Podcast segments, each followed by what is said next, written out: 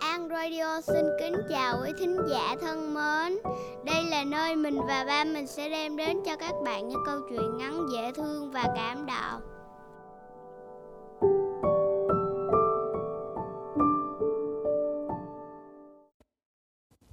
Xin chào các bé đến với chương trình đọc truyện gần khuya. Hôm nay chúng ta sẽ đến với một câu chuyện trong tập truyện cổ Grimm, truyện Thần chết đỡ đầu. Ngày xưa có một người đàn ông nghèo, có 12 người con. Bác phải làm ngày làm đêm để kiếm cho đủ tiền nuôi chúng. Khi đứa con thứ 13 ra đời, bác không biết phải xoay sở như thế nào trong cái cảnh bần hàng đó. Bác đành chạy ra đường cái. Gặp người nào đầu tiên thì bác sẽ nhờ người đó làm cha đỡ đầu cho đứa trẻ. Người bác gặp đầu tiên là Đức Chúa Trời. Người biết ý định của bác nên là đã nói ngay.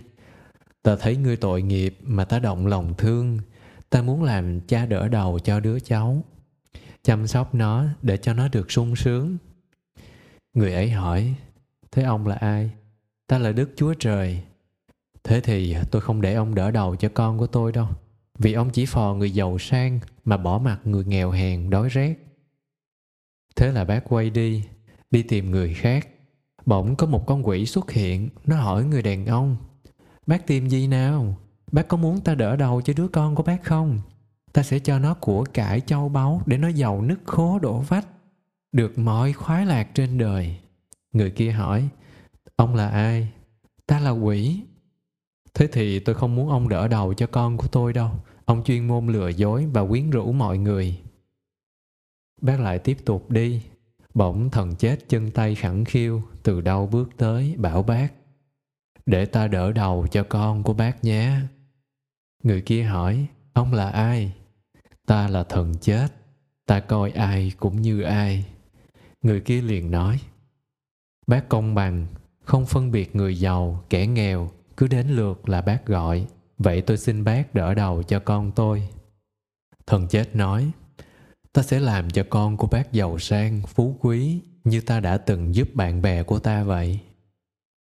Đến chủ nhật sau tôi sẽ làm phép rửa tội cho cháu Ông nhớ đến đúng hẹn nhé.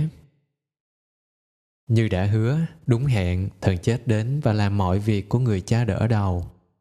Khi thằng bé đã khôn lớn, một hôm cha đỡ đầu đến gọi bảo nó đi theo. Cha đỡ đầu dẫn nó vào trong rừng, chỉ cho nó một loại cây thuốc và dặn rằng Giờ con sẽ nhận được món quà của cha đỡ đầu của con. Ta sẽ làm cho con trở thành một thầy thuốc lừng danh. Mỗi lần con đi thăm bệnh thì ta sẽ hiện đến. Nếu con thấy ta đứng ở phía đầu bệnh nhân, con có thể nói chắc chắn rằng con chữa cho qua khỏi được và con lấy cây thuốc này mà điều trị. Nhưng nếu con thấy ta đứng ở phía chân họ, điều đó có nghĩa là ta sẽ bắt họ đi. Con cứ việc nói cho họ biết rằng dù có tìm mọi cách để chạy chữa đi chăng nữa thì cũng vô ích. Không có một thầy thuốc nào ở trên trần gian này có thể chữa khỏi. Nhưng còn phải cẩn thận, chớ có ngược ý ta, nếu không sẽ lụy đến thân. Chẳng bao lâu sau, chàng thanh niên đã trở thành một thầy thuốc lừng danh bốn phương trời. Chỉ thoáng nhìn thấy bệnh nhân, thầy đã có thể nói chắc chắn rằng bệnh nhân này sẽ lành phục hay là sẽ chết tiếng lành đồn xa. Từ khắp mọi nơi người ta kéo đến mời thầy, biếu tạ thầy vàng bạc. Vì vậy nên chẳng bao lâu, thầy đã trở thành một người giàu có. Lúc bấy giờ, nhà vua lâm bệnh nặng.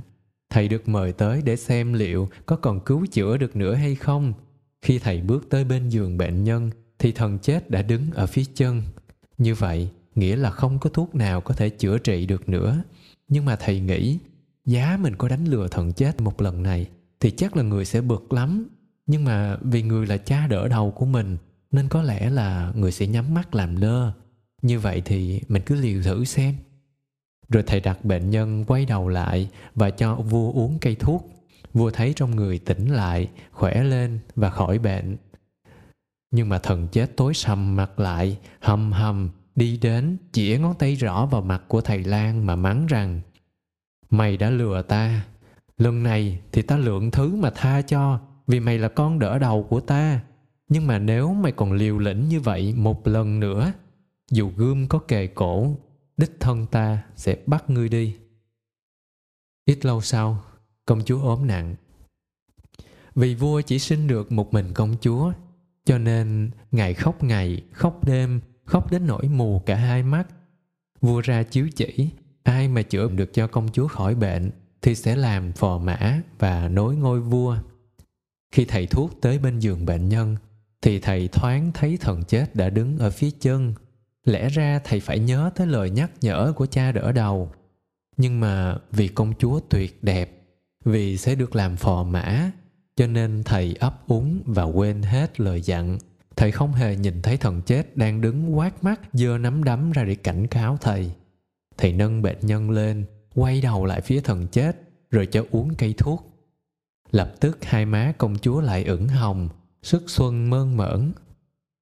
Lần thứ hai bị lừa, thần chết rảo bước về phía thầy lan rồi bảo, thế là mày hết đời, giờ tới lượt mày chết. Thần chết đưa bàn tay lạnh giá túm chặt vào thầy lan, khiến thầy hát đường cựa quậy. Thần chết điệu thầy lan tới một cái hang ở dưới âm phủ thầy lan thấy hằng hà sa số đèn lớn, đèn nhỏ, lớn có, nhỡ có, nhỏ có. Khi một số ngọn đèn lụi tắt, thì lập tức có những ngọn đèn khác bừng sáng lên. Muôn nghìn ngọn lửa thay nhau tắt, sáng trông tựa như một cái đèn cù. Thần chết nói, mày thấy chưa? Đó là những ngọn đèn sinh mệnh của con người. Những ngọn đèn trẻ con cháy lớn, ngọn nhỡ là của những cặp vợ chồng đang xuân những ngọn nhỏ là của các cụ già. Nhưng cũng có những ngọn đèn sinh mệnh của trẻ em và thanh niên mà chỉ có một ít ánh sáng. Thầy lan tưởng ngọn đèn sinh mệnh của mình còn to, cho nên nói, xin thần chỉ cho con ngọn đèn sinh mệnh của con. Thần chết chỉ vào một ngọn đèn rất nhỏ, ánh sáng chập chờn như sắp tắt và nói rằng, mày thấy chưa, ngọn đèn của mày đấy. Thầy lan khiếp sợ nói, trời ơi, cha kính yêu, cha hãy thương con thắp cho con ngọn đèn mới để con được hưởng cuộc sống của mình. Con được lấy nàng công chúa xinh đẹp, được lên làm vua. Thần chết trả lời, điều đó ta không làm được. Vì phải có ngọn đèn này tắt trước, thì ngọn đèn khác mới được thắp lên. Thầy lan khẩn khoản xin xin cho ghép ngọn đèn cũ của con với một ngọn đèn mới, để đèn của con được cháy tiếp tục. Thần chết làm bộ chịu ý con đỡ đầu nhưng khi với tay lấy một ngọn đèn to đang cháy về phía mình, thâm tâm thần muốn trả thù. Nên trong lúc chuẩn bị ghép đèn, thần cố tình đánh rơi chiếc đèn nhỏ xuống đất, đèn tắt ngắm thầy lan lăn ra đất và bị thần chết bắt đi. Câu chuyện của chúng ta đến đây là hết rồi. Chúc các bé ngủ ngon.